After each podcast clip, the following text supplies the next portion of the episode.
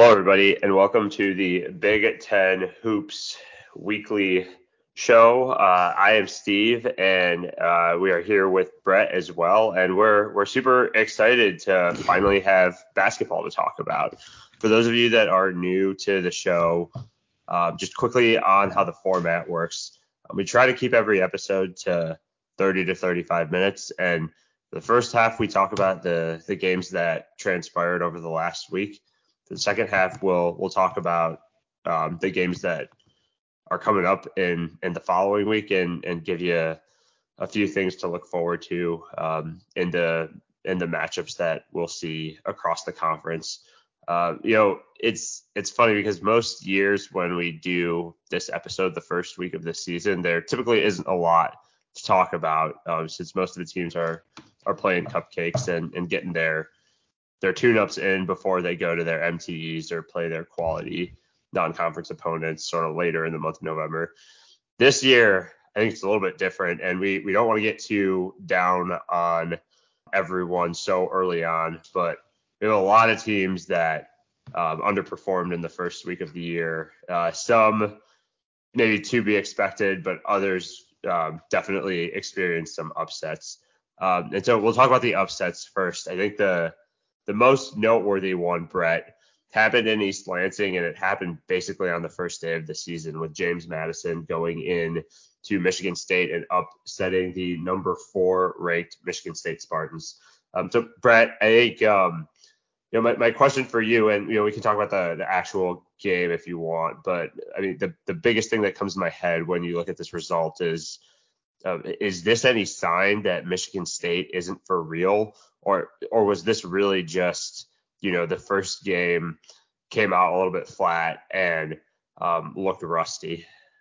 I think there the I think the answer lies somewhere in the middle. Um, I, you know, I we we harp on the importance of, of guard play and, and continuity year over year, especially early on in the season. Um, and I think there's also something to be reckoned with. That I think James Madison's actually a pretty good team. They've, you know, they obviously knocked off Michigan State. They won against another tournament team in their next game. So I think I think it would be more worrying if they hadn't lost to a somewhat quality, a pretty quality mid-major team uh, who's in the top hundred of, of KenPom. Um, but I think the the very troubling start thing, the one thing that I think you, you go to any Michigan State fan or observer and ask what they're worried about, and it's the three point shooting. I believe in their two games, so through their first two games, they're shooting six and a half percent from three. That's that's real bad. Uh, they are, I believe, two for 31 uh, total from three point range, and they're generating a it's a high number of looks. Um, it's they're getting decent looks, and they're just not knocking them in. To be, but I think besides that, um, you know, obviously the, the they gave up almost a point of possession to James Madison, um, and then before really kind of kicking it into gear against a very overmatched Southern Indiana team. But you know, with with a team like this that doesn't really have many proven offensive front court players, you know, you you kind of rely on your guards to create the, those offensive opportunities. And and the name of the game last year was was kind of the the uh, the kick out game to the driving kick out from Hoggard to Walker, and you know he missed he's missed all of his threes so far this year. Um, so I think the looks are there and they will come, but they need Michigan State really needs to be able to show that they can win a game, and they did against Southern Indiana, but against quality competition when those shots aren't falling. Yeah, and you know, I, I think the thing that was the most surprising to me just about this outcome is, you know, we harp on the show a lot about the importance of roster continuity in the era of the transfer portal and that and just and guys moving around teams from year to year seemingly. Uh, I mean, all these guys that Michigan State rolled out for their first game have played together. Um, you know, they've had a good degree of success together. And um, especially just knowing what we know about Tom Izzo, I'm really, really surprised that he did not have them ready to play. I think, you know, they will get better um, from three point land. You know, some of this could just be rust. Um, but yeah, th- there's also the mental question, right? I mean, Michigan State has not had like a legit like national title, like top 10 team in a in a few years now. You know, not not that they've, you know, they haven't bottomed out by any means, but you know, we haven't gone into a season really talking about Michigan State and conference championships and and national titles in, in, a few years now. And so you wonder if this is emblematic of a bigger kind of thing going on mentally um, behind the, the scenes with them. But I think the other thing that we do know historically about Tom Izzo is their teams get better throughout the year. Um, they've got a lot of work to do. Um, and, and we'll talk about a really, really big test that they have coming up this next week where we'll find out a little bit more of them. I would not, um, if you're the rest of the conference, I would not assume that this means Michigan State's going to be way worse than everybody expected. They will figure it out. They will shoot better from three, um, and and the defense will get better as as the season goes on as well. Um, maybe the the next noteworthy upset um, that we should probably talk about is the um, University of Maryland losing um, a, a, close game to to Davidson later in the week. So you know the thing that's interesting here is um, Maryland surprised you know, they surprised some people last year, and I think it's causing a lot of people to pick them, you know, to be in the top quarter of the conference this year. Again, because of the star power that that comes back. Um, but also, you know, just because um, you know Kevin Willard, new to the conference, um, had had a good first year as coach. You know, Jahmir Young, you know, Julian Reese, Donta Scott. We've talked about them um, a lot of late. But a, again, Brett, kind of a more simple, high level question: What do we make of of this this upset um, at the hands of Davidson.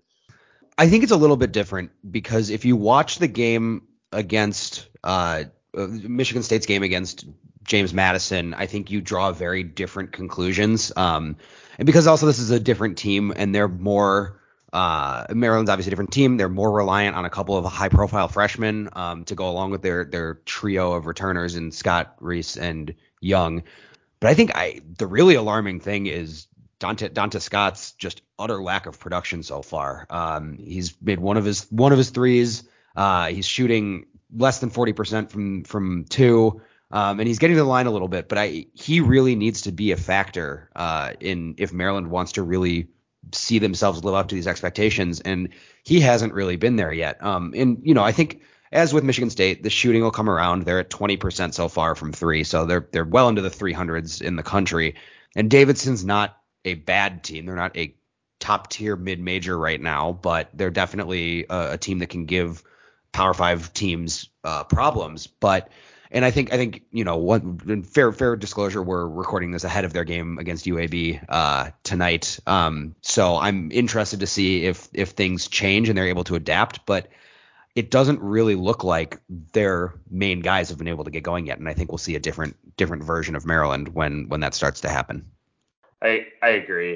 Um, I but I, I also do think I mean if they do not you know, if they have a Donta Scott that's not you know giving you like 16 points a game and five six like if they do not have him as an sort of effective a co creator along with Jahmir Young, I, I do think the ceiling on this team dramatically drops. And so I think that's an interesting one to to look out for. Again, I think you don't want to draw and you don't want to extrapolate anything from just a couple games of sample size here.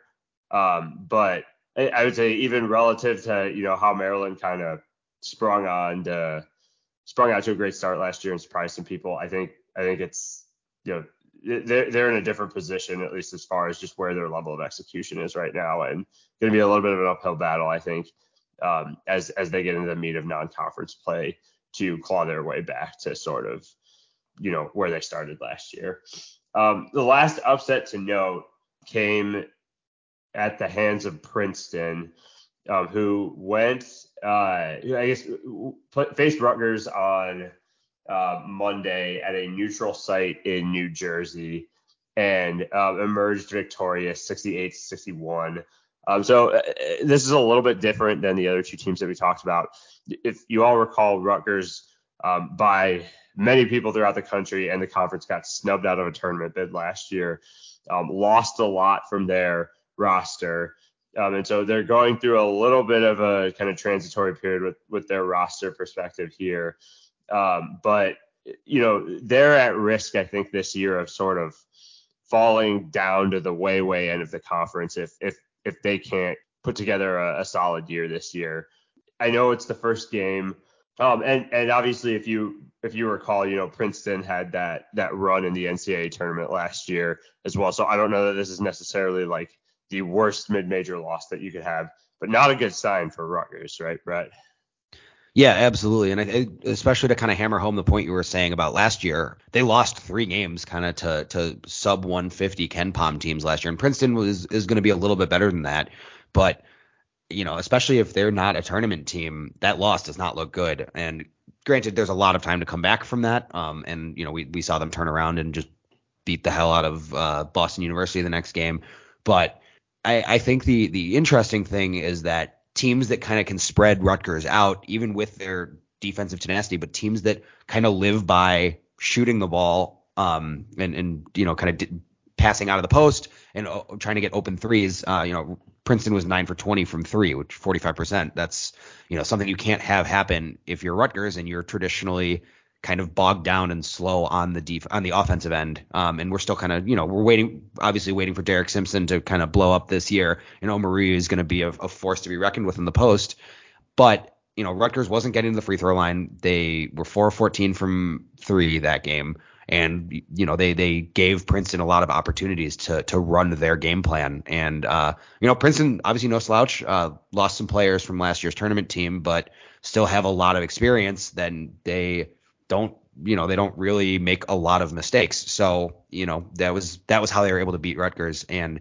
You know, I think we, we're still waiting to see where the consistent offensive production comes from for Rutgers, but this is by no means the end of the world right now for them. And then finally, um, two other, I guess, noteworthy outcomes that the Big Ten fell on the wrong side of, you know, in, in week one. The first was, um, you know, Tennessee went into Madison. It's it's tough tough place to to get road wins, but um, the eighth ranked Volunteers went into Madison and uh, beat uh, beat Wisconsin by 10 points on Friday night. Also on Friday night, Ohio State uh, lost a, a, tight game at the hands of 15th ranked Texas A&M in Columbus. So you know, I think Brett, in both of these cases, you know, it, it was. I, I don't know that there was going to be an expectation that any either Wisconsin or Ohio State were going to pull off the upset, but I think at, at, the same token, these were great opportunities to get quality wins um, in the non-conference that uh, neither of these teams were able to figure out how to do it. I think maybe a little bit different of a situation with the with the Buckeyes in that they're you know they're young and you know trying to do sort of a quick rebuild. Wisconsin, you know, it, it's mostly the same roster from last year.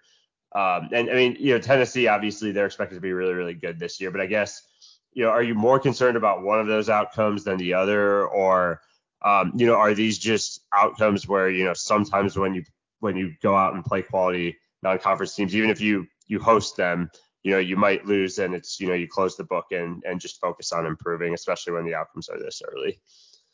I think it's a little bit of both, um, if if we're being honest, because I think you know, I I really think you have to applaud teams that really try and schedule you know tough early season competition. I think you know especially in Wisconsin's case, their their schedule gets pretty crazy as we get into uh, the end of November and and December, and obviously more on that later. Um, but and you and I think you could argue that they did they did a lot of things right in this game. Um, you know, they were they were pretty aggressive taking it to the basket. Um, they didn't turn the ball over a lot. Um, there was, but but then you look and and obviously I think AJ Storr has been a huge breakout player so far. Um, he just kind of brings a new level of athleticism and and one-on-one scoring that they were really missing last year, which caused them to miss the tournament.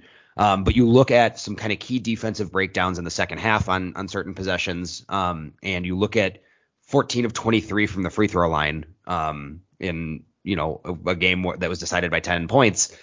It was just kind of it's, it's just frustrating to see the opportunities be there but not being able to take advantage of them. I think Tennessee, obviously, again, really good team. I think they're kind of expected to be a national contender this year, top 10 right now, and have a lot of very, very uh, experienced guys um, and bring in a good transfer. But I think when you the opportunity like like this presents itself and you have a, a couple possession game and for most of the second half, uh, you really I think you really do need to take advantage of that.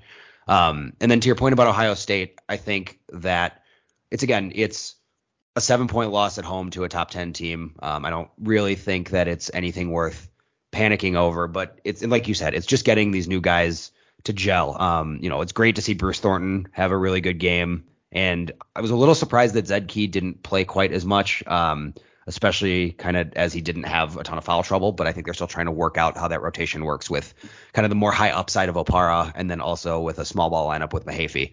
So they're still putting it together. And I think obviously we're seeing Bruce Thornton kind of starting to break out, which is an encouraging sign uh, as we move kind of into the middle of the meat of the non-conference schedule.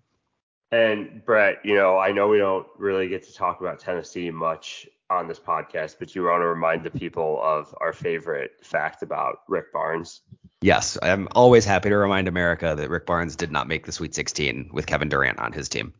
Thank you, Brett. As far as the rest of the conference, it, it was it was a it was a clean sheet. Actually, you know, the, the conference only dropped five games in this first week, and we we talked about all five of them. So um, you know, we, we won't get into every team specifically. I think there are certainly teams that you'll see that are 2 and 0 or 1 and 0 that look better than others. But I think Brett, any other macro takeaways from what the rest of the conference was able to do um, in their first couple of games?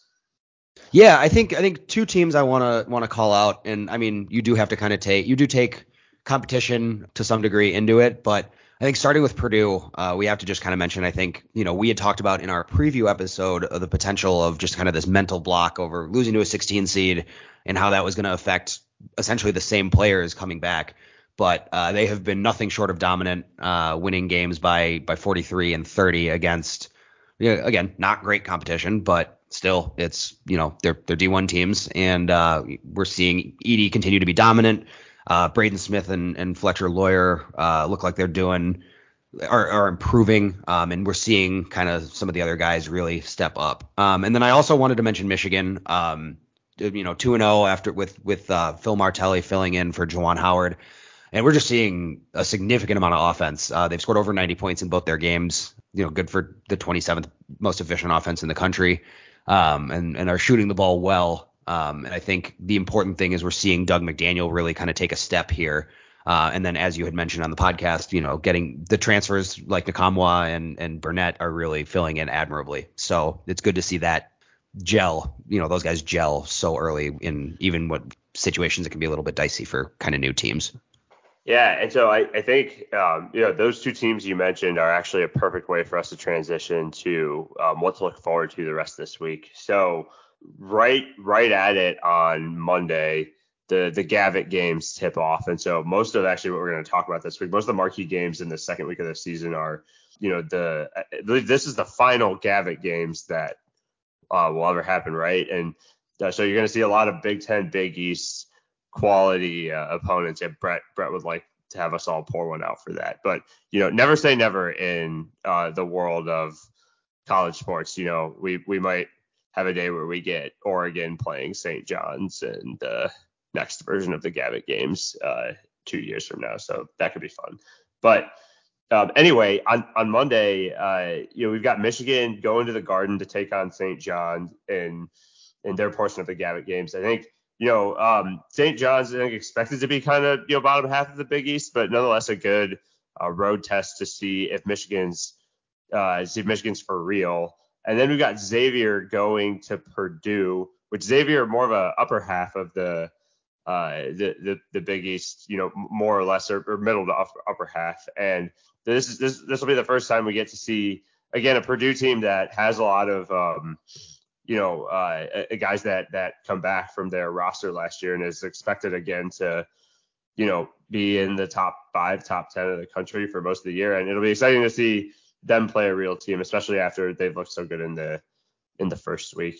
Um, and then, you know, Brett, we we go on to Tuesday. What do we have to look forward to on Tuesday? Yeah, um, I think it's it's a really good slate of games, and I I, I you know, tongue in cheek pouring one out for the Gavitt games, but I think you know we're losing a lot of these interconference competitions as we navigate different TV deals, and I think that uh, that's kind of a shame because it's the Big Ten ACC Challenge gone, uh, the Gavitt games are soon to be gone, and I think it's just really good to get these kind of high profile uh, events early when you get you know when you uh, kind of have everyone playing different different high level competition um, and to kind of get a measuring stick for where your team where these teams are.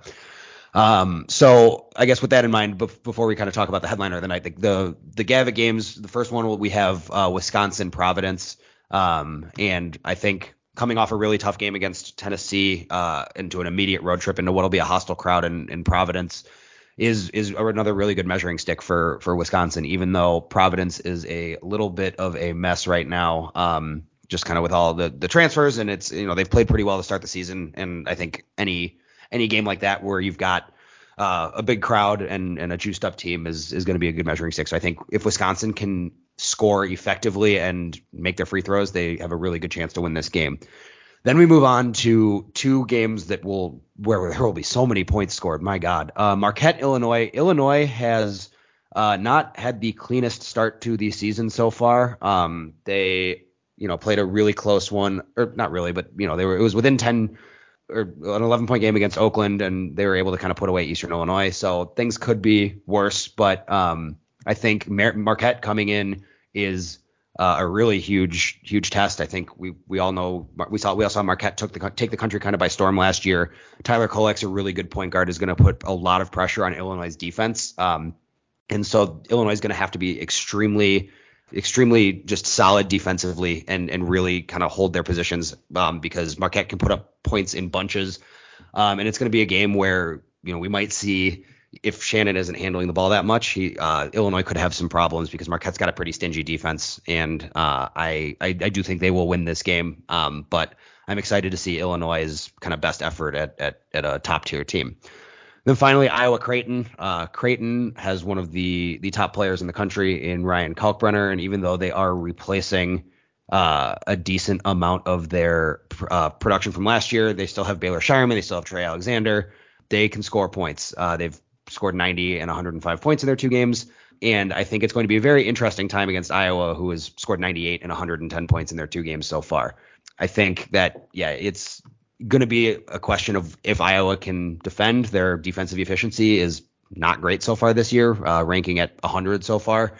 Um, and they're going to need to get stops and really find ways to score because the in, the inside is pretty much going to be cut off by Kalkbrenner. So this is a game where they're going to have to make their shots, uh, especially from three. And then finally we get the the headliner of the night, uh, Duke and Michigan State. You know, obviously we're all trying waiting to see what Michigan State's deal is going to be in terms of how they respond. I mean, they from from the loss last week. They did again beat Southern Indiana, but this Duke team is a a much different animal. Um, and it's at a it's at a neutral site. This game is at the United Center in Chicago, and I do not know how they're going to handle Kyle Filipowski. I I think he's going to really be able to get inside and have a good game, and it might be a little difficult for the Spartans to score if they're not hitting their threes. So as as Brett said, you know we've we've we've got a lot of um, high profile games really at the in the early half of, of this week. So I think definitely tune in to Tuesday if you've got some time on couch. Um, three to four really, really quality matchups there. Um, lightens up a little bit as we move into the second half of the week, but I guess I'll talk about um, what's going on both both Thursday and Friday because there are some intriguing matchups. The, the first that I wanted to highlight, and some of you might laugh at at me highlighting this, but I, I did want to call out um, Missouri um, going on the road to take on Minnesota. I mean, we all have Minnesota at the bottom of the conference, and uh, we don't really need to talk about why they've they've been in the dumpster for a while, and um, we've all been hoping that they're going to pull out of it. But um, you know, this this Missouri game presents an interesting opportunity. Uh, Missouri already has a loss this year. They um, they were defeated at the hands of the Memphis Grizzlies, and you know, if you recall, Missouri's a pretty good team. You know, they were seven seed in the tournament last year. Uh, they they lost at the at the hands of, of Princeton. Um, so again, you know, like if if Ben Johnson wants like any to, to get any momentum, this is at least a great opportunity. Minnesota's two and zero. Oh, not they played anyone, but I'm interested to see how much fight that team has, especially with the opportunity to get you know a somewhat quality win, um, kind of early on in the season. And then on Friday, the, the Gavitt games finish off. So um, Butler Butler goes to, to Michigan State. Uh, Michigan State should not have any trouble with them. Um, but you know, nonetheless, it'll be interesting to see how you know only on a few days rest after that that Duke game, which is expected to be you know NCAA tournament like early season environment there. Can they avoid a letdown against Butler? Um, and then Maryland goes to Villanova on Friday. You know, Maryland already with the the early upset that we talked about earlier. Um, Vill- Villanova, um, you know, coming off a down year, um, they're trying to get themselves back into form and um, get get their program to a point where they can consistently make tournaments as they get used to what life's like um, post Jay Wright. Um, Justin Moore has been really, really good to, to start out the season. So, you know, he, he's definitely the guy to watch when you look at that Villanova team. But, yeah, I'm, it'll be interesting to see if Maryland can kind of get out of their funk. Staying on the East Coast for this game, so not um, not terribly difficult from like a um, you know being away from home, but this, going on the road might not be terrible for them and, and trying to shake off some of the rust and get back to the quality of play that they were at last year. All right, and moving into uh, the weekend, um, so we've got a couple interesting games on Saturday. I think this Rhode Island Northwestern game uh, is going to be going to be very interesting. That's in Connecticut at the Mohegan Sun uh, as part of the Hall of Fame tip-off, I believe. Northwestern, uh, we haven't talked about them much yet. Um, 2 0 uh, with a win over Dayton that could prove pretty valuable as the season moves on. Um, has been has definitely been getting it done on the offensive end. Uh, they're you know, top 40 in the country in offensive efficiency. Um, I think we've seen Boo Buie really continue to stand out, you know, so far this season. And I think a big a big help for the team so far has been uh, the emergence of, of Brooks Barnhizer as a as a, a dependable scorer. Um, you know, he's he's averaging uh, about 15 points a game right now uh, across their two games. And we really said that there was going to be a need for for somebody to pick it up in the absence of Chase Audige, and he's been doing that so far. So I think you know another game against a, a mid major that's that's always you know Rhode Island is is not up to where they were under Dan Hurley, but uh, are definitely still going to be a challenge to some degree. And I think that if they can keep getting contributions across the board and they can get Langborg to to really get going offensively, I think I think there's something there with this team um, that we've that we've seen so far. And then lastly, on Saturday, we've got Nebraska uh, at Oregon State, and that game uh, is at another neutral site. Oh, that's at the Pentagon in uh, in South Dakota. So it'll be the end of a three game week for Nebraska, um, and I think that it's a, it's a game they should they should win. Uh, Oregon State, while a Power Five team, is is not great this year so far, um, and we've actually seen Nebraska play some solid offense and defense, albeit against Lindenwood and, and Florida A&M. So you know adjust accordingly.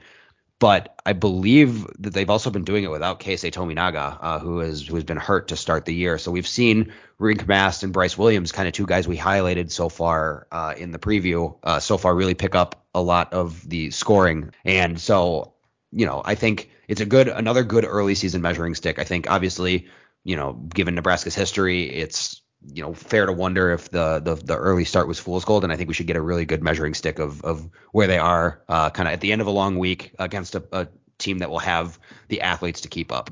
And then finally on Sunday, we've got UConn taking on the Indiana Hoosiers. I, I, would say, you know, in, in their first game, the Indiana Hoosiers, you know, you, you could see the the sort of roughness that they're going to go through in, um, you know, dealing with losing a guy like like Trayce Jackson Davis and Jalen Hood Schifino. You know, it's a new era in Indiana for sure, but um, the expectations there I think are still pretty high. And um, I mean, what better way to measure where you're at than um, than taking on the uh, the defending champs? This uh, this this game will be at the the Garden. It's part of it's it's this um this Empire Classic, so it's it's not a it's a neutral site game. It's um it's not at Indiana, but um no you know star stars will be out. You know people will be watching that game, and you know really good I think opportunity for some of these young guys and transfers at Indiana to to prove that they can hang with with the nation's elite again these early games um, even if they don't win right? Like these early games where you can prove you can hang you know mike woodson's proven that he's kind of like a culture coach you know and that his teams unlike his his other indiana coaches that haven't been able to get the culture right his teams are going to fight um, they're going to play solid defense they're going to execute. It's a it's a big ask you know to to go in and and, and try to take down the defending champs but at the same time um, early in the year, this this might be their opportunity to sneak through some prize to people and and pick up momentum. Um, and so we'll definitely be interested to see how Indiana um, shows itself there. It'll be a good early season measuring stick for that team. With that, um, we've got you covered um, for this week and last from from here.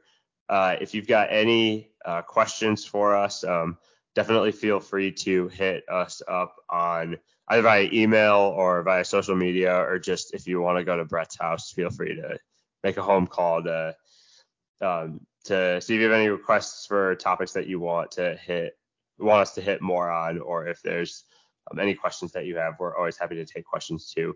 We're excited to get the season off and running. We'll be with you the rest of the way. Um, thanks again for listening and looking forward to being with you guys next week.